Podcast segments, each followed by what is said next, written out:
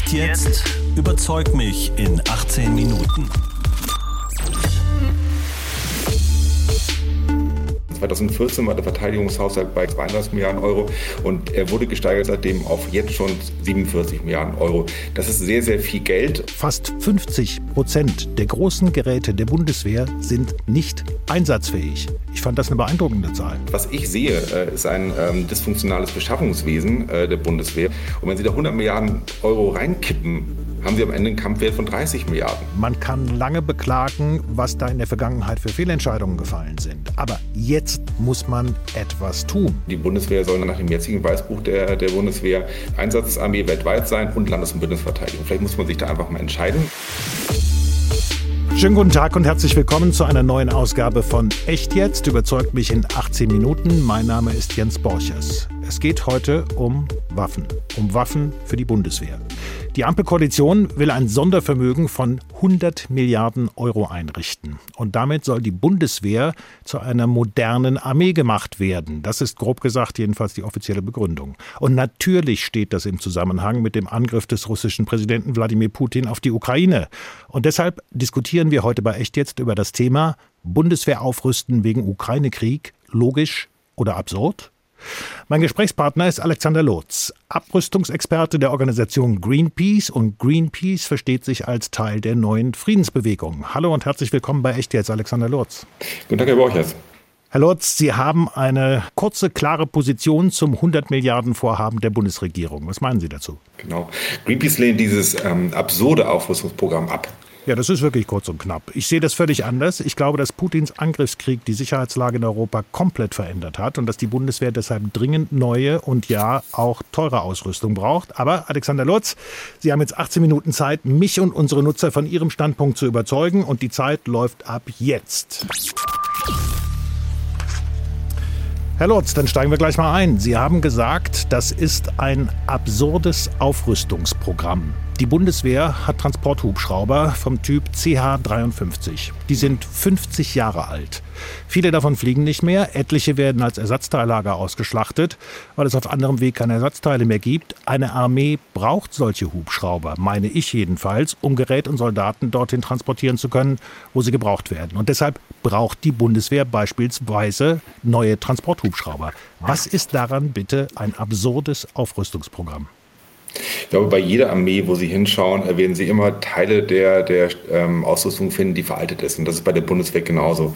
Man muss da schon das ganze Bild sehen, wenn wir einfach mal auf die Zahlen gucken. Und da sehen wir, dass die Bundeswehr äh, von 2014 an wesentlich mehr Geld bekommen hat. Also 2014 war der Verteidigungshaushalt bei gerade mal 32 Milliarden Euro oder gerade mal 32 Milliarden Euro. Und er wurde gesteigert um 50 Prozent seitdem auf jetzt schon 47 Milliarden Euro. Das ist sehr, sehr viel Geld und es macht äh, nach SIPRI, nach den Zahlen des schwedischen Friedensforschungsinstituts, äh, den siebtgrößten Militärhaushalt der Welt aus. Herr Lotz, Sie sagen, wir müssen auf die Zahlen gucken. Das habe ich natürlich auch getan. Unter anderem ähm, habe ich mir nochmal äh, die Wehrbeauftragte Eva Högel angehört, die gerade gesagt hat, fast 50 Prozent der großen Geräte der Bundeswehr sind nicht einsatzfähig. Ich fand das eine beeindruckende Zahl. Genau, äh, die, die Wehrbeauftragten bemängeln seit Jahren äh, den Zustand der Truppe. Sie bemängeln aber eben auch das dysfunktionale Beschaffungswesen der Bundeswehr. Es ist eben nicht nur Geldmangel. Das, ähm, man muss auch den Vergleich mal heranziehen. Äh, was bekommt die Bundeswehr im Vergleich zu der Armee von Frankreich oder Großbritannien beispielsweise? Das sind äh, Armeen, äh, die ähnlich finanziert sind wie, Deut wie die deutsche, also um die 50 Milliarden, etwas weniger. Und ich weiß nicht, ob Sie sie kennen, aber ich kenne solche Klagen, wie sie über den Zustand der Bundeswehr hierzulande geführt werden, nicht aus Frankreich oder Großbritannien. Anders gesagt, es muss auch ein spezifisch deutsches Problem sein, dass es so schlecht läuft. Und da sind wir einfach beim Beschaffungswesen der Bundeswehr. Ja, können wir gleich nochmal drüber reden. Ich würde jetzt gerne mal meine erste Argumentekarte auspacken. Ähm, echte Hörer kennen das schon. Äh, jeder von uns beiden hat seine zwei Kernargumente auf eine Karte geschrieben und die bringen wir dann hier in die Diskussion ein. Und auf meiner ersten Karte steht ganz schlicht nur zwei Worte, kaputt gespart. Und ich möchte das auch nochmal mit Zahlen unterlegen. 1999, kurz nach dem Mauerfall, also zehn Jahre nach dem Mauerfall, lag der Anteil der Verteidigungsausgaben am deutschen Gesamtetat bei 3,9 Prozent. Vergangenes Jahr bei 2,1 Prozent. Das heißt, in den vergangenen ein bisschen mehr als 20 Jahren wurden die Verteidigungsausgaben fast halbiert. Das finden Sie in Frankreich nicht. Die haben übrigens einen Gesamtetatanteil von 3,1 Prozent. Genau, es, es geht ja darum zu gucken, äh, was genau damit gemacht wird. Und wir sehen ja auch, in den letzten 20 Jahren wurde die Bundeswehr umgebaut von einer Territorialarmee, also die Landes- und Bundesverteidigung konnte, hin zu einer Armee, die, die weltweit einsetzbar oder einsetzt einsetzbar sein sollte. Da kommen dann auch Dinge dabei raus, äh, wie die Fregatte F-125. Die ähm, ist sehr, sehr leicht bewaffnet, die ist optimiert für, für lange Überseeeinsätze, damit kann man Piraten hervorragend bekämpfen, damit können sie aber die Ostsee nicht absperren. Das sind Entscheidungen, die einfach getroffen worden sind, die sind unabhängig vom Geld. Das ist eine, eine politische Entscheidung gewesen zu sagen, wir machen eine Einsatzarmee und wir machen jetzt keine Landes- und Bundesverteidigung mehr da muss man halt, äh, wenn man das möchte, muss man eben Gelder dann umschichten und eben von manchen Projekten weg hin zu denen, die in der Landes- und Bundesverteidigung wirklich dienlich sind. Also Herr Lutz, äh, das, das kann ich nachvollziehen, dass Sie sagen, da ist eventuell in manchen Bereichen ist Geld nicht an der richtigen Stelle eingesetzt worden. Ähm, ganz ehrlich gesagt, das hilft uns ja jetzt nichts. Wir haben momentan eine Bundeswehr, von der äh, der Heeresinspekteur sagt, die sind mehr oder weniger stehen die blank da. Jetzt haben wir aber es mit einem Aggressor zu tun, der hat den Krieg angefangen, der ist gerade mal zwei Flugstunden von uns weg. Was machen wir da? Genau, man muss gucken, was man jetzt will. Also ich, ich sagte ja gerade, ähm, die Bundeswehr soll nach, den jetzigen, äh, nach dem jetzigen Weißbuch der, der Bundeswehr beides können. Einsatzarmee weltweit sein und Landes- und Bündnisverteidigung. Vielleicht muss man sich da einfach mal entscheiden und dann äh, kriegt man die, die Projekte auch auf die, aufs Gleis gestellt, wie man es braucht. Das ist die erste wichtige Entscheidung, äh, die man jetzt treffen muss. Und deswegen finde ich auch den, den Prozess, den Olaf Scholz und die Bundesregierung gewählt haben, höchst ungünstig. Ähm, erstmal 100 Milliarden in den Raum stellen und dann gucken, was man damit macht, äh, ist eigentlich genau falsch rum. Ich verstehe den, äh, den Druck sozusagen auch der Öffentlichkeit und vielleicht auch den Druck im Hinblick gegenüber Russland irgendwas zu tun. Aber als erstes müsste kommen äh, die Analyse, was braucht die Bundeswehr, was soll sie denn äh, tun damit oder was soll sie tun und was braucht die Bundeswehr. Und danach kommt die Frage, wie viel Geld man dafür ausgeben möchte. Herr Lutz, da würde ich jetzt einwenden, diese Entscheidungen sind doch eigentlich in den letzten Jahren schon gefallen. Also ähm, seit 2014, Sie haben das ganz am Anfang schon gesagt, steigt der Verteidigungsetat. Und was war 2014? 2014 hat Russland, also das Risikoland, mit dem wir es hier zu tun haben, die Krim annektiert. Und damals hat man offensichtlich dann auch in der Politik verstanden, hoppala, nur Auslandseinsätze machen und so ein bisschen hier Kontingent für die NATO und da ein Kontingent für die NATO, damit kommen wir nicht weiter. Wir müssen wieder Bündnis- und Landesverteidigung machen. Und genau darum geht es ja jetzt nach diesem äh, begonnenen Angriffskrieg auf die Ukraine umso mehr. Also muss man da Geld reinstecken, meine ich. Ich glaube, man muss gucken, was man genau dafür braucht. Und ähm, das ist, glaube ich, die, die, äh, ja die Kunst dabei, äh, jetzt eine Analyse zu machen von dem, was, was innerhalb der, von der Bundeswehr gebraucht wird, aber auch was im NATO-Rahmen gebraucht wird. Die, die russische Aggression äh, ist da und es muss darauf reagiert werden. Meine erste, äh, ja, was ich prioritär finde dabei, ist, dass die, das NATO-Bündnisversprechen wirklich äh, unterlegt wird und das ist nicht unbedingt äh, mit, mit höheren Verteidigungsausgaben zu machen, sondern primär mit dem äh, Zuschaustellen des, des Willens, des politischen Willens auch äh, Bündnisverteidigung zu machen. Das ist nicht nur eine Geldfrage, sondern auch ähm, eine rein politisch-symbolische Sache, die man machen muss dabei. Ja, auch das Argument kann ich nachvollziehen. Ähm, da sagen jetzt allerdings pfiffige Diplomaten, bringen da immer gerne einen Spruch, ohne militärische Fähigkeiten ist alle Diplo Diplomatie gar nichts. Und wir haben diese militärischen Fähigkeiten nicht, jedenfalls nicht in der Bundesrepublik Deutschland. Und damit fällt auch ein ganz wesentlicher Teil des NATO-Bündnisses aus. Also was tun? Genau, Sie sagen ja, das NATO-Bündnis, Deutschland ist nicht allein das NATO-Bündnis. Und wenn man die Zahlen jetzt mal raussucht von SIPRI, äh, das sind, ähm, die sind angreifbar in gewisser Hinsicht, weil es äh, von der Kaufkraft her nicht, mit, nicht ausreichend mit einbezogen wird. Aber die nackten Zahlen sind schon mal interessant an sich. Äh, da hat äh, die NATO äh, Verteidigungsausgaben im Jahr, von 2000, im Jahr 2020 in der Höhe von 1.100 Milliarden Dollar gehabt und Russland von 61,7 Milliarden Dollar. Das, sind, ähm, das ist eine gehörige Diskrepanz. Es gibt aber auch ähm, Zahlen, die den die Kaufkraft berücksichtigen dabei. Also es ist klar, dass ähm, in Russland einfach mehr für den Dollar gekauft werden kann. Dementsprechend gibt es Kaufkraftvergleiche und wenn man selbst man die nimmt, sieht man, dass die da habe ich nur Zahlen von 2019 zur Hand. Da sieht man, dass ähm, Russland zwar bei 65 Milliarden Dollar Verteidigungsausgaben ungefähr einen Verteidigungsetat von umgerechnet nach der Kaufkraft in Bezug auf die USA von 207 Milliarden Dollar hat. Selbst das, wenn man das berücksichtigt, ist die NATO immer noch weit voran bei den äh, Militärausgaben. Also es geht darum, wie man es ausgibt und vor allem, wie man das Ganze eben auch im Bündnis abstimmt. Herr Lutz, ich bin da ganz bei Ihnen, dass es darauf ankommt, wie man das ausgibt. Und nochmal, ähm, ich bestimme Ihnen durchaus zu, da, hat's, da sind in der Vergangenheit wirklich eine Menge Böcke geschossen worden. Und trotzdem würde ich jetzt gerne nochmal meine zweite Argumentikarte ziehen. Und da steht drauf Glaubwürdigkeit. Ich glaube, Deutschland ist das Land mit der höchsten Dichte an Friedensforschern, ähm, was wir in Europa so haben. Ich will Ihnen mal ähm, ein Zitat präsentieren, was äh, ich von Nicole Deitelmann, das ist die Chefin der Hessischen, des Hessischen Instituts für Friedens- und Konfliktforschung, HSFK, gesagt hat, äh, zur aktuellen Situation. Zitat, ich muss sicherstellen, dass ich nicht bedroht bin, bevor ich mit anderen in ein Gespräch über gemeinsame Regeln und Normen eintreten kann. Wir sind jetzt in einer solchen Situation. Wir haben es mit jemandem zu tun, der alle Regeln und Normen, die wir aufgebaut haben, niederzureißen gedenkt. Dem müssen wir erstmal mit Abschreckung begegnen. Das sagt eine Friedensforscherin. Was ist falsch daran? Ich sage nicht, dass es falsch ist. Ähm, ich, ich, plädiere für ein, ein, vernünftiges Maß des Ganzen und ich plädiere, plädiere, dafür, dass man eben auch vorher eine, eine, ausreichende Analyse macht, bevor man irgendwas tut.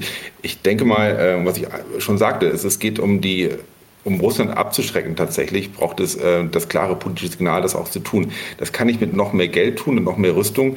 Es geht aber darum, dass es glaubwürdig ist, dass man wirklich die baltischen Staaten verteidigen möchte. Das misst sich nicht an Geld alleine. Ich wiederhole mich da. Ähm, und was ich sehe, äh, ist ein ähm, dysfunktionales Beschaffungswesen äh, der Bundeswehr oder in, in Deutschland. Und wenn Sie da 100 Milliarden Euro reinkippen, haben Sie am Ende einen Kampfwert von 30 Milliarden.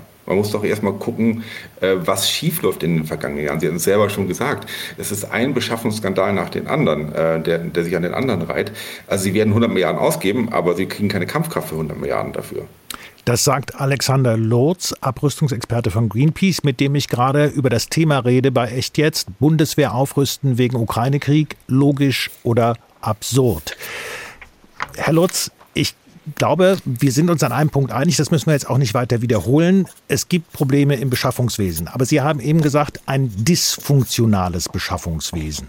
Und da sollte man keine 100 Milliarden reinkippen. Dann muss ich allerdings fragen, wie viel würden Sie denn reinkippen?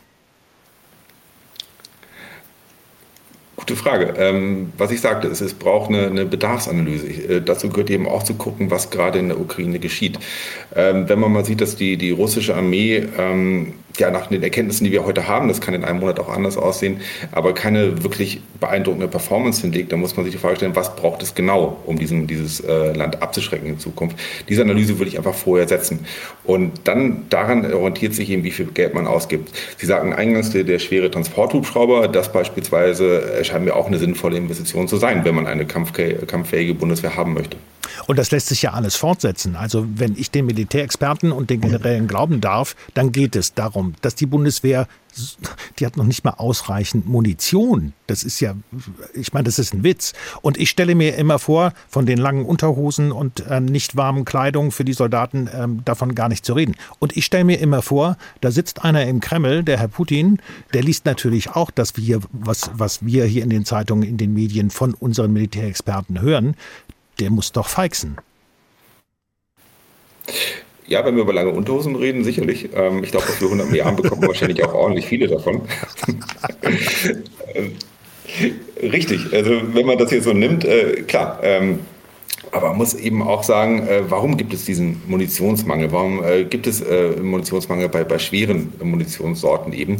Ja, weil man sie nicht gebraucht hat in den letzten 20 Jahren. Ähm, sie brauchen auch keine Kampfpanzer, um die Taliban zu bekämpfen, wie man eben auch Luftabwehrsysteme dafür nicht braucht, weil die Taliban keine Luftwaffe haben.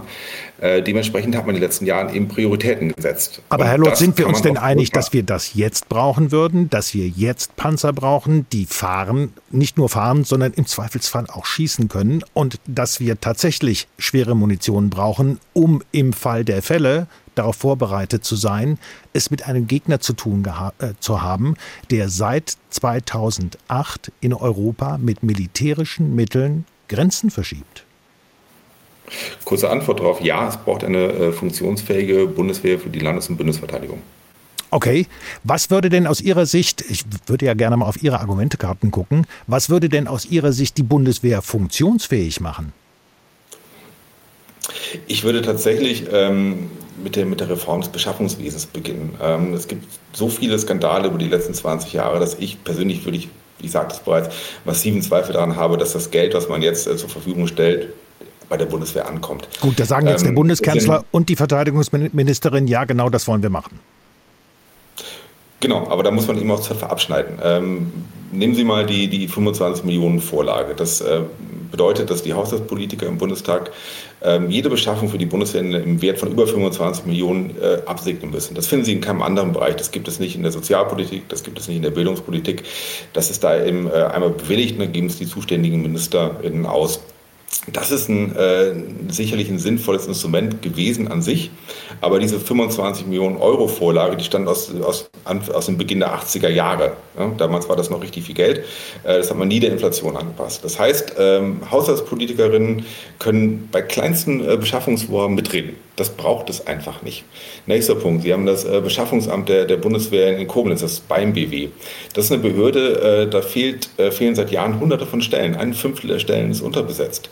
Ähm, das ist natürlich ein riesiges Problem. Jetzt können Sie sagen, ja, das wird man vielleicht jetzt lösen, aber dieses Problem existiert seit vielen Jahren. Das ist seit vielen Jahren bekannt. Also warum passiert das eben nicht? Das ja. sind Dinge, die, die muss man dringend angehen. Viele sagen ja jetzt, ähm, nicht zuletzt viele Sicherheitsexperten, ähm, wir haben jetzt ein richtig drängendes Zeitproblem. Man kann lange beklagen, was da in der Vergangenheit für Fehlentscheidungen gefallen sind. Aber jetzt muss man etwas tun. Und meine Frage an Sie wäre, wenn Sie sagen, oh, ich bin aber sehr misstrauisch, was mit diesen 100 Milliarden passiert, was ist es, was Sie tun würden? Also ich habe verstanden, Reform des Beschaffungswesens, ja, gehe ich mit, kann ich mir gut vorstellen, dass man das machen muss, wird auch ein bisschen Zeit in Anspruch nehmen. Wir müssen aber aus meiner Sicht so schnell wie möglich unsere militärische Glaubwürdigkeit wiederherstellen. Und da ist für mich die Frage an jemand wie Sie, der sagt, das ist ein absurdes Aufrüstungsprogramm, wie stellen wir diese Glaubwürdigkeit wieder her? Ich antworte mal mit einer Gegenfrage. Warum denken Sie, dass die militärische Glaubwürdigkeit der NATO nicht gegeben ist? Weil ähm, ich sehr klare Hinweise von all unseren Bündnispartnern haben, habe, und das fängt an bei den baltischen Staaten, die sagen, hey Leute, ihr wollt uns verteidigen können und ihr habt keine ausreichenden Panzerfahrzeuge, die tatsächlich dann auch, wenn man den Schlüssel umdreht, ähm, losstarten. Ihr habt keine entsprechenden Munitionsvorräte. Ihr seid nicht in der Lage, Gerät im Ernstfall tatsächlich schnell zu uns zu bringen, wenn wir es brauchen. Und wir sind in einer Situation, wo wir damit rechnen müssen, dass Herr Putin demnächst auf die Idee kommt, uns anzugreifen. Ja, genau. Es ist, ist äh, definitiv, ähm, es ist eine, so umformuliert. Ähm, die Frage ist, wie man die, die osteuropäischen Staaten verteidigen kann. Bei den baltischen Staaten wird es immer eine große, eine große Schwierigkeit sein.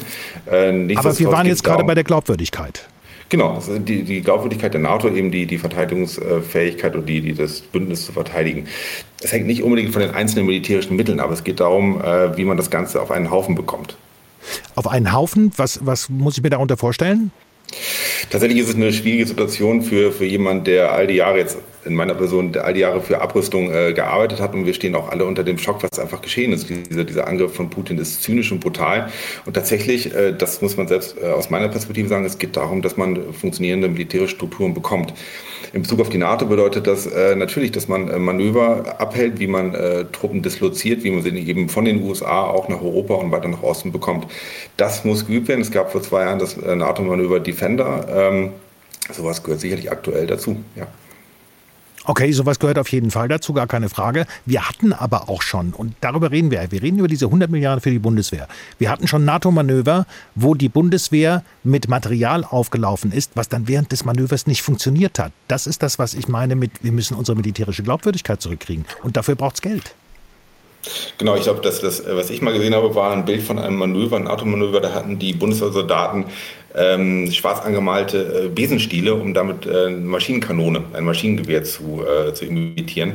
Äh, Natürlich, das ist ein Riesenproblem. Aber das sind Dinge, die, äh, das ist natürlich eine Zuspitzung jetzt, aber es hat nicht nur mit dem Geld zu tun, was ich sagte. Wir haben 50 Milliarden im Jahr jetzt schon oder 47 Milliarden Euro für Verteidigung ausgegeben. Und da muss man gucken, wo versickert dieses Geld? Und das ist die, die, die entscheidende Frage. Das ist die entscheidende Frage und bei uns ist jetzt entscheidend, die Zeit ist zu Ende. 18 Minuten schon wieder wie im Fluge vergangen. Ende der Debatte. Herr Lutz, schon mal ganz, ganz herzlichen Dank, dass Sie sich dieser Debatte, gestellt haben. Ähm, natürlich weiß auch ich das, was Sie gerade angesprochen haben. Äh, Abrüstungspolitiker und Abrüstungsexperten haben es gerade schwer angesichts dieser aktuellen Situation. Ich nehme aus unserer Debatte mit ähm, Ihren wirklich sehr klaren und sehr deutlichen Hinweis, wir haben da ein fettes Problem im Beschaffungswesen. Nehmen Sie aus unserer Debatte etwas mit? Ja, schwierig. Also ich, ich glaube, solange der, der, der Begriff ist ein bisschen schräg, solange der Pulverdampf nicht verzogen ist, äh, blicken wir nicht genau auf dieses Bild. Ähm, man muss abwarten, wie sich das in der Ukraine entwickelt. Ähm, und erst dann kann man, glaube ich, die richtigen Schlüsse ziehen.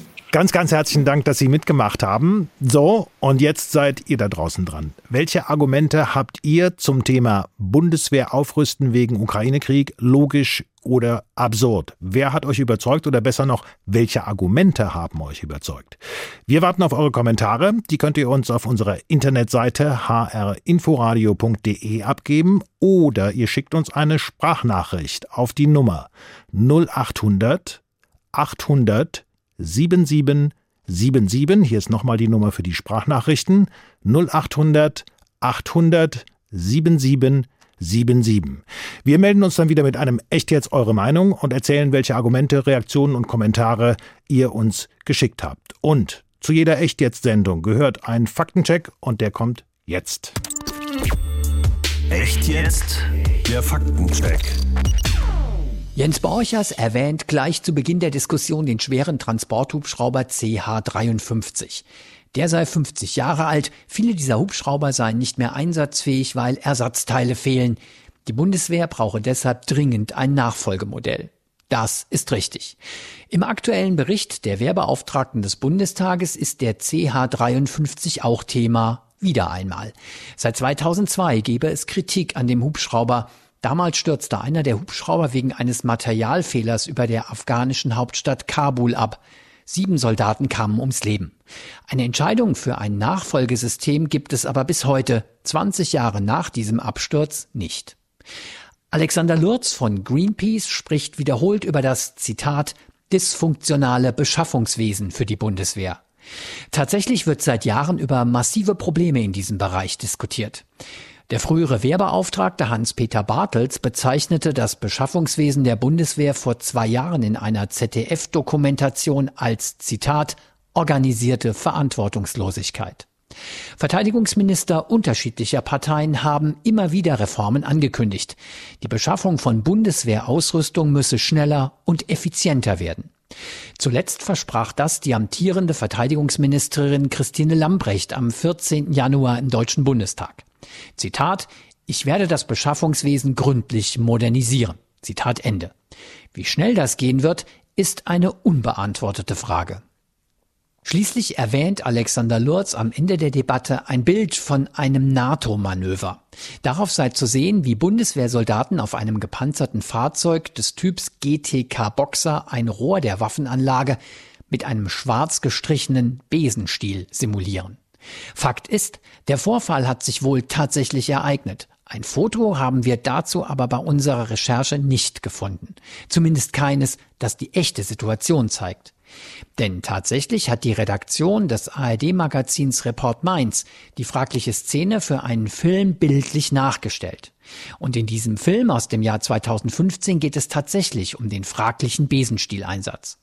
Grundlage des Berichts waren laut Reportredaktion interne Unterlagen aus dem Verteidigungsministerium, aus denen hervorgehe, dass bei einem NATO-Manöver im Jahr 2014 schwarz angemalte Besenstiele als Attrappe einer Waffenanlage auf einem Führungsfahrzeug GTK Boxer verwendet wurden. Das Verteidigungsministerium dementierte damals nicht ausdrücklich den Bericht von Report Mainz. Stattdessen teilte das Verteidigungsministerium mit, für das gepanzerte Fahrzeug sei in der eingesetzten Funktion beim NATO-Manöver eine Waffenanlage weder vorgesehen noch notwendig gewesen. Und weiter heißt es wörtlich, warum dennoch durch die bedienenden Soldaten eine Waffenanlage simuliert wurde, ist fachlich nicht nachvollziehbar. An einer Stelle im Gespräch zitiert Jens Borchers eine Wissenschaftlerin mit der Aussage, einem Aggressor müsse man unter Umständen mit Abschreckung begegnen. Der dabei genannte Nachname ist falsch. Die Leiterin der Hessischen Stiftung für Friedens- und Konfliktforschung heißt korrekt Nicole Deitelhoff, nicht Deitelmann.